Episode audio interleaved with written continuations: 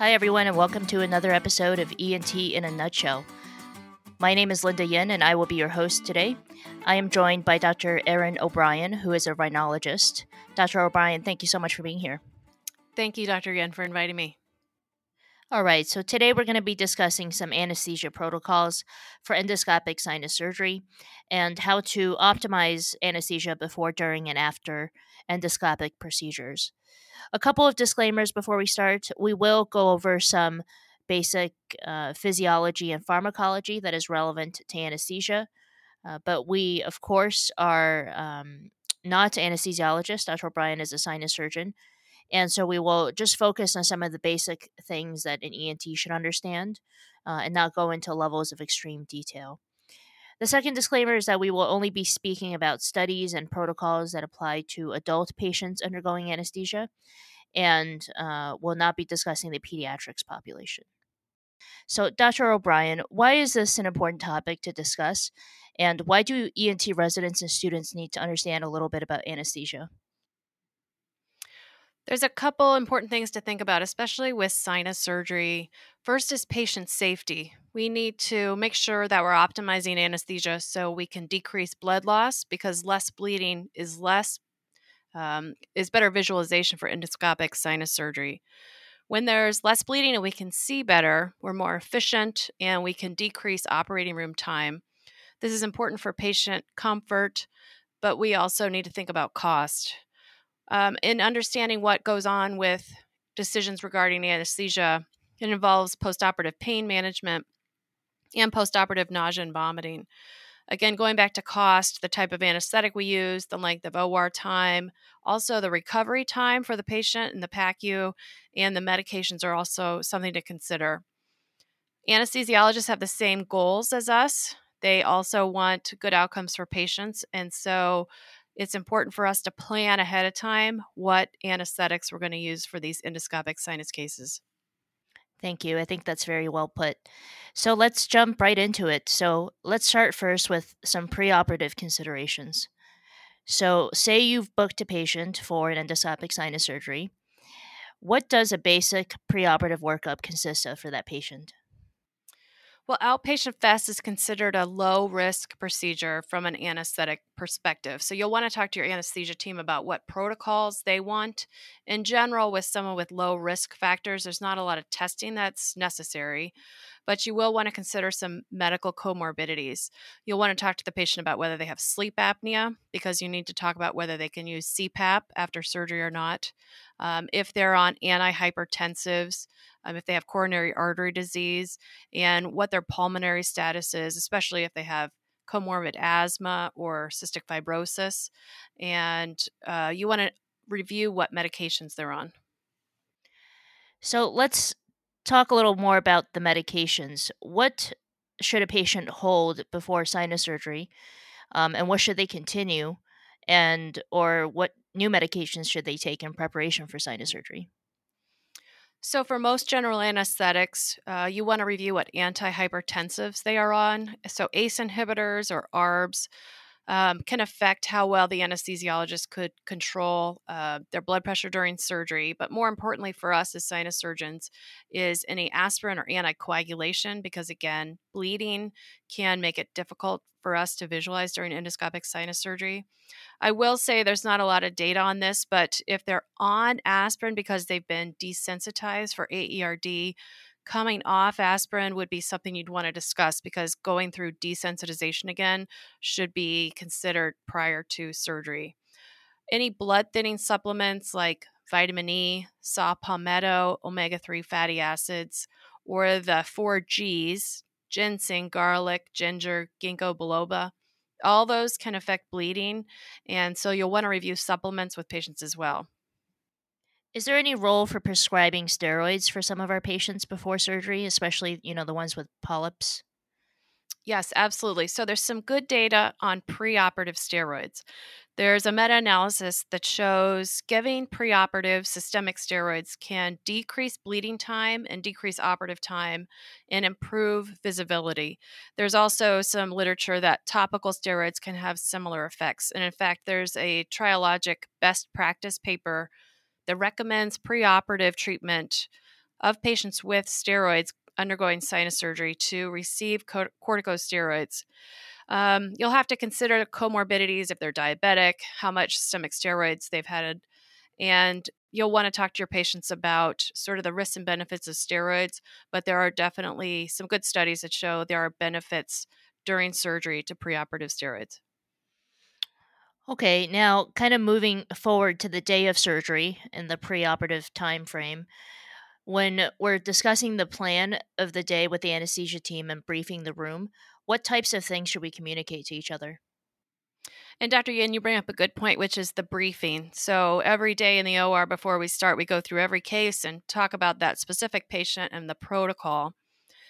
We like to talk about what our goals are and our plans. One thing we talk about is preoperative medication for nausea and vomiting, what type of endotracheal tube, what anesthetic we want, our blood pressure goals, and our postoperative plan. Okay, well, let's start with the preoperative medications. So, what can we give preoperatively or even intraoperatively to reduce pain and nausea after surgery? So, there's triple antiemetic protocol that we use. And first is droperidol and ondansetron, and then at a minimum, a anti-nausea dose of dexamethasone. There's very good evidence that that triple antiemetic significantly decreases nausea and vomiting postoperatively. If someone has a history of really severe post-op nausea and vomiting, then then the anesthesiologist will use a scopolamine patch for those patients. What about prophylactically giving any pain medication before surgery? Yes, there is very good evidence that preoperative Tylenol has a couple of benefits. So it decreases postoperative pain, but it also decreases postoperative nausea and vomiting, which you may not expect with Tylenol, and it may be because they're receiving less narcotic pain medicine postoperatively. But we make sure that everyone gets an oral dose of Tylenol or acetaminophen prior to surgery. It also decreases PACU recovery time. What are your thoughts about throat packs? This is kind of jumping more intraoperatively, but um, you know, historically, I've read a lot of folks like to use throat packs. Do you have any personal thoughts on that, or any evidence-based um, thoughts on that? So personally, I'm not a fan, um, and there is literature to support not using them. So they do cause more increased throat pain in studies of throat packs. They don't necessarily decrease nausea and vomiting. Theoretically, I'm concerned about uh, risk of a retained item. Say that, oh, our team changes over or someone forgets to pull it. I, I would just rather not have it in. And then I I just suction the stomach at the end of the case, and um, suctioning out the stomach can uh, potentially decrease the risk of post-op nausea and vomiting. Okay, and let's kind of end this section with talking about the airway plan. Um, are there any specific airway considerations for endoscopic sinus surgery? So, options basically come down to for a general anesthetic, uh, laryngeal mask airway or LMA, or oral intubation. So, an LMA potentially uh, may be better tolerated, and there there has been one study where they used an LMA versus an endotracheal tube for sinus surgery. The LMA had less blood in the upper airway, but there was more blood in the lower airway. And there is potentially a risk of regurgitation of air from the stomach with an LMA. So, in my practice, we do oral intubation, um, but I know there are some practices that do use LMAs. Okay, speaking of blood, let's kind of jump into our next section here and talk about intraoperative bleeding. Um, outside of the obvious reasons of wanting to minimize blood loss, why else should us as surgeons care about intraoperative bleeding? Well, for endoscopic sinus surgery, it's important because if you're getting bleeding on your scope, it's going to be difficult to visualize the anatomy. And you want to have a clean scope. You want to minimize the time taking the scope in and out or using the um, endo scrub or whatever mechanism you have to wash the end of the scope. And you want to be able to see the anatomy clearly. And also, when there's a lot of blood in the airway, it absorbs some of that light. So you don't get the reflection of light as well. And just makes it harder to see. So, for that reason, with endoscopic procedures, we really care about bleeding. I've heard people sort of grade the amount of intraoperative bleeding. Are there any official classification systems we can use to assess intraoperative bleeding? In a lot of these studies that are comparing anesthetic protocols, they do uh, assessments during the case with these bleeding scales. One of them is the Boezaart scale from 1995, which is a zero to five grading scale with zero being no bleeding and five being really severe bleeding where you can't keep up with the amount of bleeding with your suction. More recently, there was the Wormald scale, which came out um, more recently and has a zero to 10 point scale.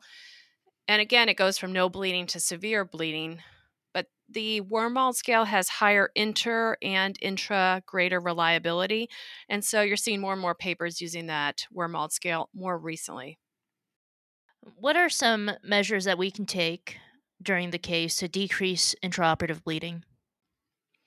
So there's been a lot of talk about deliberate hypotension, so keeping the blood pressure down to decrease the amount of bleeding. Um, I think that's oversimplified, though. When we're thinking about uh, blood pressure, blood pressure is systemic vascular resistance times cardiac output. And I'm not an anesthesiologist and not a physiologist, so I won't get into it too much. But to decrease blood pressure, you can either cause vasodilation or reduce cardiac output. You might think that vasodilating to get the blood pressure down would be advantageous, but for sinus surgery, if you're vasodilating, you're dilating the mucosal vessels, and that actually causes more bleeding. And in response to vasodilation, you get reflex tachycardia, so the heart rate goes up. So you got more bleeding, and then the heart rate goes up.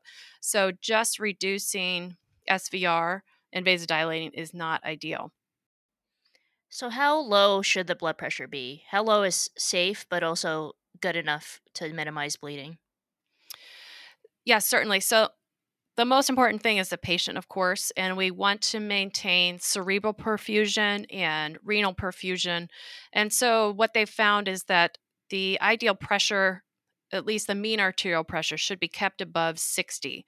Um, there was a study that showed less than 60 was less bleeding, but it decreased cerebral perfusion. So, in general, we tell anesthesia keep the map above 60. Um, there's many other ways, though, we can decrease the bleeding besides just affecting the uh, the blood pressure. Oh yes, you're teasing into my next question, maybe. So, um, you know, of course, I know we use a lot of topical medications. Can you kind of run through those with us and how that can help decrease bleeding?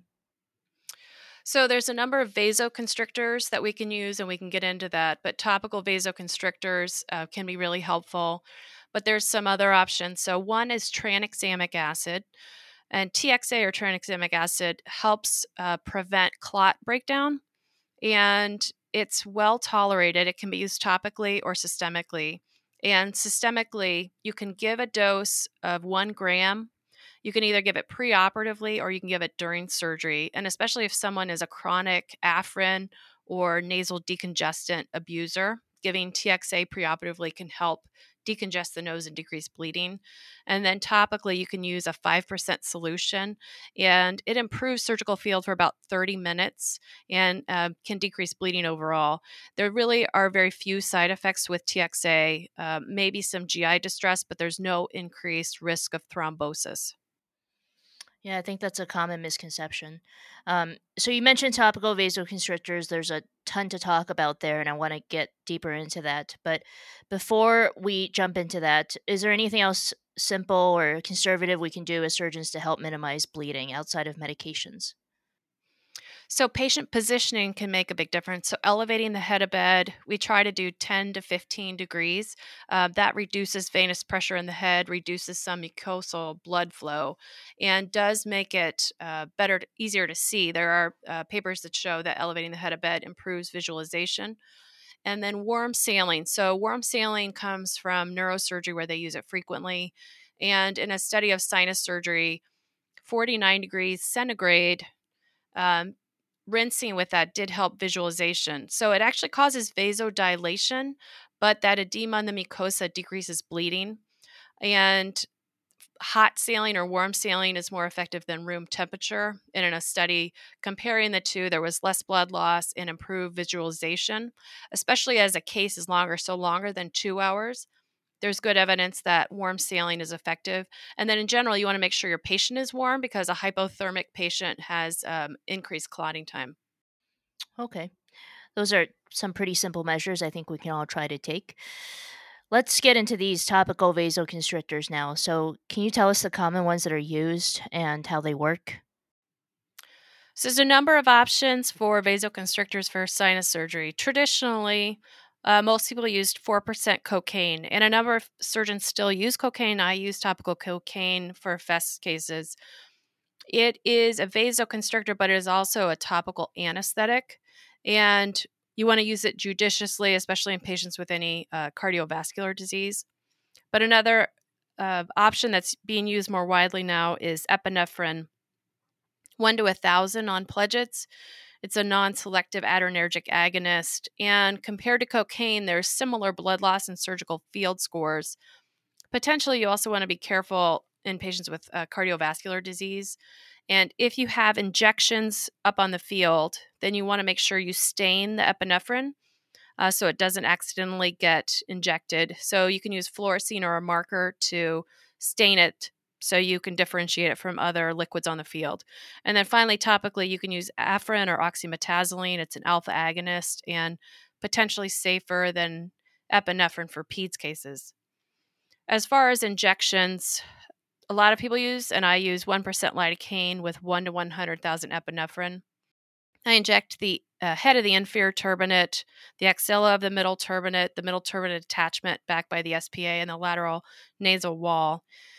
There are some studies that show improved surgical field scores and others that don't, so there's some controversy here.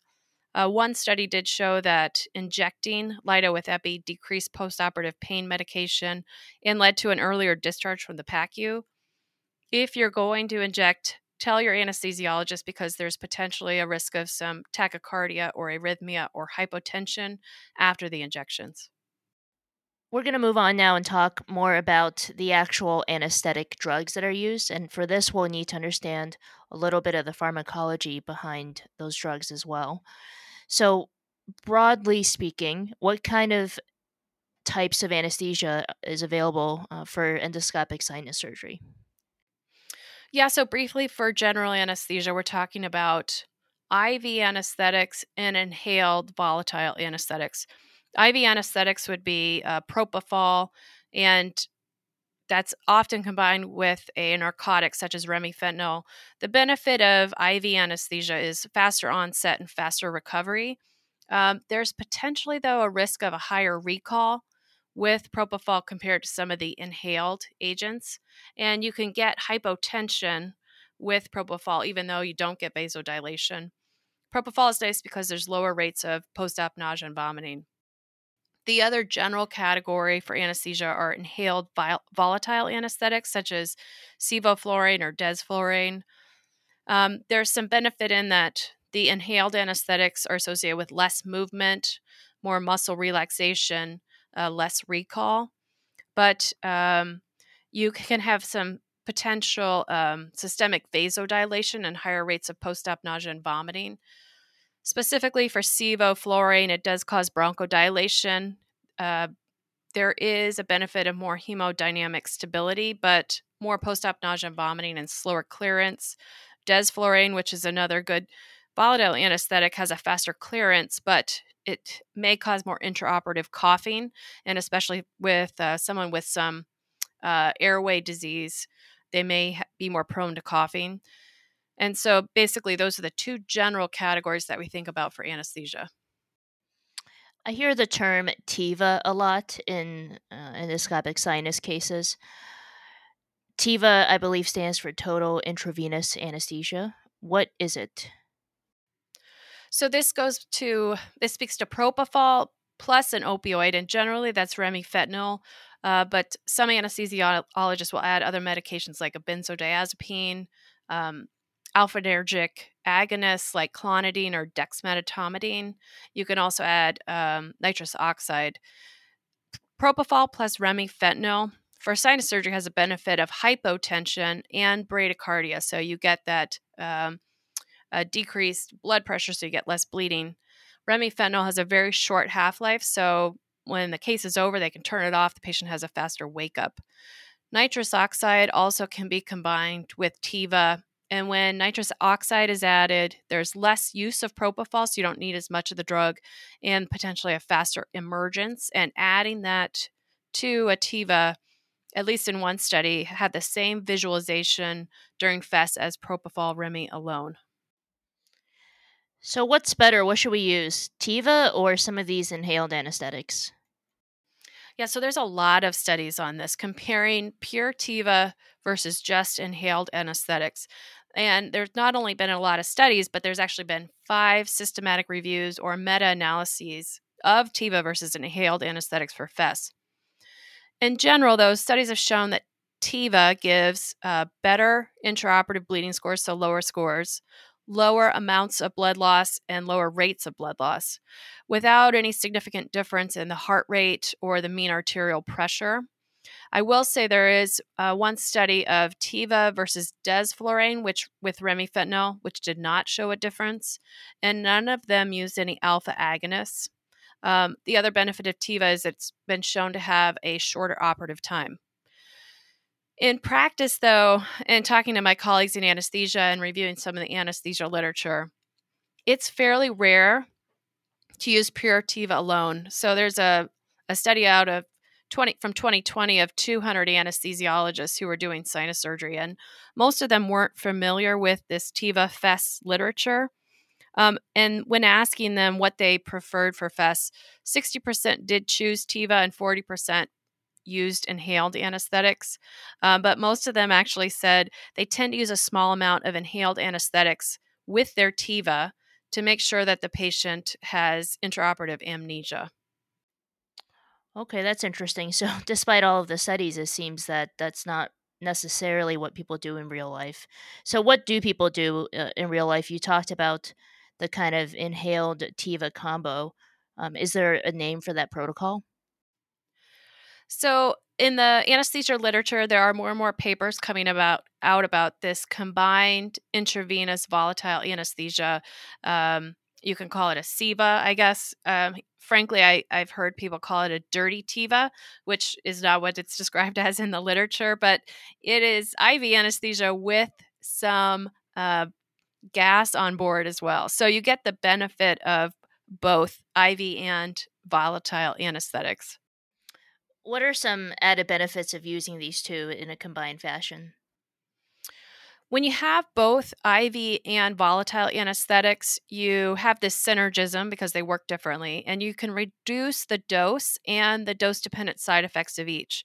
You get the um, hypnosis or the uh, decreased awareness with the volatiles, but you also get the benefit of the antiemetic properties of propofol. And with the inhaled anesthetic, you have less movement as well. And you don't need as much opioids compared to just Tiva alone. And the volatiles give you more stable blood pressure and heart rate. What about any kind of outcomes level evidence? Um, th- is this actually better than Tiva alone? And you know, with all those studies out there in Tiva, has anyone looked at comparing these two? So, to my knowledge, it hasn't been compared yet specifically for FESS, but in general, a large study came out of the anesthesia literature recently that there's less recall with the combined anesthetic versus Tiva. There's no increased post op nausea and vomiting when you add sevoflurane to a propofol, but the combined has less movement than Tiva, and it may actually have a shorter time to extubation, although there's mixed data on that, and post op pain is the same. So, a number of benefits in a large meta analysis in the anesthesia literature. Are there any other drugs that we should consider uh, as part of our anesthesia plan? You mentioned uh, earlier. Should we add that? Is there any role for that or any other special drugs? So, dexmedetomidine or Precedex is a selective alpha 2 agonist. It has central sympatholytic activity, also decreases the mean arterial pressure and heart rate, plus, it causes some vasoconstriction. And in FESS, there is some evidence that it improves visual field versus a placebo. Um, you also can see this benefit with esmolol. Um, and dexmedetomidine was better than clonidine. And in a randomized control trial of Precedex plus Tiva, for FESS, there was improved visual field, lower blood loss, and decreased propofol. It is more expensive than propofol, and so there's some debate about whether it's cost effective or not. What about gabapentin? There was some talk of that in the head and neck literature. What about in sinus surgery? So, gabapentin is a GABA analog. It does cross the blood brain barrier and it has an analgesic effect. And there was some, um, there was one study in FESS where gabapentin decreased post-operative pain, decreased the analgesic use, but it increased dizziness. And in the anesthesia literature, there's been more recent evidence that although it does decrease pain, the side effects of dizziness, visual disturbance, and more concerning, the increased risk of respiratory depression has led to anesthesiologists not to recommend it in their literature. Great. I think that's a good segue kind of into our closing section. So, how painful is sinus surgery and what should we do um, towards the is there anything we can do toward the end of the case to ensure that the patient has a, su- a successful recovery in the postoperative unit? So, in general, it is not especially painful. It shouldn't be especially painful, especially in a mucosal preserving surgery. Um, but there's a couple things you can do to help with post op pain. Um, as, when you're getting near the end of the case, um, you want to tell anesthesia that you have about 20 minutes left, and that helps them start to turn down the uh, propofol. Um, a couple other things, not necessarily related to pain, but just in general for the end of the case. You can apply some topical oxymetazoline for some vasoconstriction. That may be a good time to use that warm saline irrigation and then suction, suction out the stomach so there's less post op nausea and vomiting. Going back to pain, um, I talk to patients about this ahead of time and say there's really not going to be much pain. And so I limit how much post op pain medication I give. And for someone who does not have aspirin or ibuprofen sensitivity, such as patients with aspirin exacerbated respiratory disease, if they don't have any contraindications, I will tell them it's okay to start an NSAID. So ibuprofen, I think, is fine postoperatively.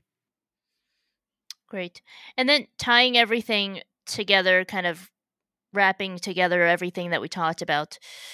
Um, do you think that it's important to have a shared perioperative protocol with anesthesia? And if so, why why is it important to have a protocol for sinus surgery?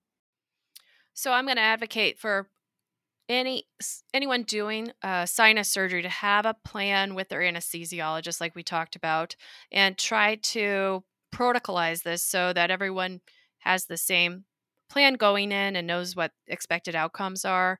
Uh, I think it just makes it go much more smoothly to talk about what medications beforehand, what type of anesthesia, what the PACU plan is going to be. Um, once you've got a good plan for sinus surgery, these also carry over for skull base cases. In an institution with a lot of trainees, or if you're working with a lot of different uh, anesthesiologists or nurse anesthetists, it's nice to have a protocol so you're decreasing variability for instance, we'll say, please use the FESS protocol. And so that everyone's on the same page about what the plan is. And again, we talked about briefings at the beginning of surgery. So you talk about what the plan is. Um, I think it helps with recovery for the patient and outcomes. In our own institution, we found that following the protocol led to less post op nausea and um, a quicker recovery. And patients appreciate that. And from a cost perspective, that's uh, very important as well. Awesome. Well, I certainly learned a lot. Thank you for spending this time with me and teaching all this to me. Is there anything else left that we haven't covered that you would like to cover? No, I think um, I think we covered everything. Dr. Yin, thank you for inviting me. Again, I, I encourage everyone to talk to their anesthesia team about having a protocol, uh, looking at some of the literature, and uh, you'll improve your safety and efficacy and lead to better patient outcomes with good anesthesia protocols. Great. Thanks so much, Dr. O'Brien, for your time. Thank you. Great. We're going to jump into the summary section now, where I will be summing up some key points from the talk. So, the main goals of perianesthetic protocols in endoscopic sinus surgery include decreasing blood loss to allow for better visualization, improving efficiency and the speed of operating to decrease operating room time, improving patient comfort during, before, and after surgery, including reducing pain and nausea and vomiting, saving costs in terms of anesthesia, OR time, recovery time, as well as the medications that are used. Preoperatively, a thorough medical evaluation should be conducted to figure out the patient's comorbidities and also to hold any medications that might increase the risk of bleeding. Preoperative steroids can be considered as well in select patients. There's some evidence that steroids can decrease bleeding and operative time, specifically for sinus surgery. It is really important to maintain excellent preoperative as well as intraoperative communication with the anesthesia team. This includes briefing before the case to come up with a joint plan, as well as speaking continuously during the case if anything does not go according to that plan. Preoperative medications can be given to reduce postoperative nausea and vomiting. And this is typically involving a triple antiemetic therapy that consists of droperidol, ondansetron, which is Zofran, as well as dexamethasone, which is a steroid. Scopolamine can also be added for folks that have severe postoperative nausea and vomiting. Oral Tylenol can also be given before surgery, which might help reduce not only postoperative pain, but also nausea and vomiting as well. TIVA stands for Total Intravenous Anesthesia. CIVA stands for Combined IV and Volatile Anesthesia. TIVA offers some advantages over traditional inhaled anesthetics such as sevoflurane, and this includes less bleeding and a faster emergence. CIVA also offers these benefits, but might also have some additional advantages over TIVA, and that can include less recall and less movement during the surgery. Reduction of intraoperative bleeding is key, and some simple measures we can take to achieve this include elevating the head of the bed and using warm saline irrigation.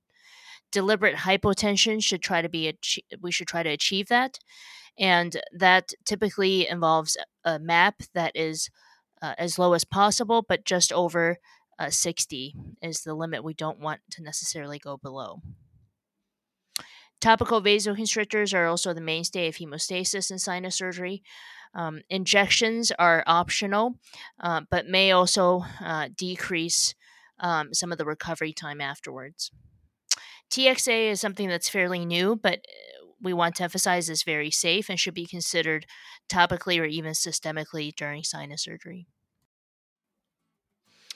Okay, moving on to some questions now. I will be providing a question and giving a brief pause and then giving the answer.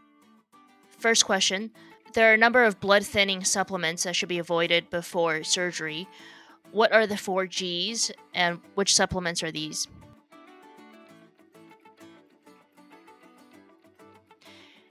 The four G's stand for ginseng, garlic, ginger, and ginkgo biloba, all of which can increase the risk of bleeding during surgery.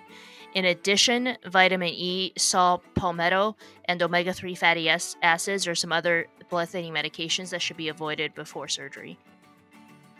What are some advantages and disadvantages of using an LMA as an airway during endoscopic sinus surgery?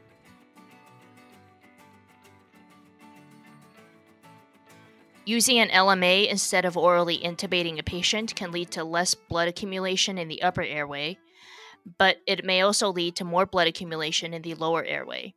There is also a risk of regurgitation and reflux with an LMA if too much air is ventilated into the stomach. What are some common grading systems that are often used to assess intraoperative bleeding in sinus surgery? There are two main grading systems. The first is the Boezaart scale, which runs from 0 to 5.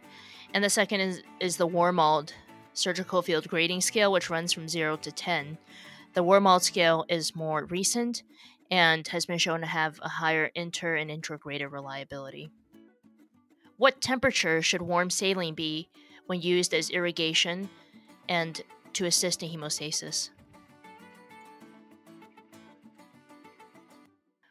Warm saline should be heated to 49 degrees Celsius or 120 degrees Fahrenheit. True or false? Gabapentin is recommended in the perioperative period for endoscopic sinus surgery. The statement is false. Gabapentin, while it is a GABA analog that that offers a good alternative to opioid pain medication, has some significant side effects, including dizziness and visual disturbances, and most importantly, respiratory depression, and it is not recommended to be used perioperatively in the anesthesia literature. Those are all my questions. Thank you for listening, and tune in next time to ENT in a Nutshell.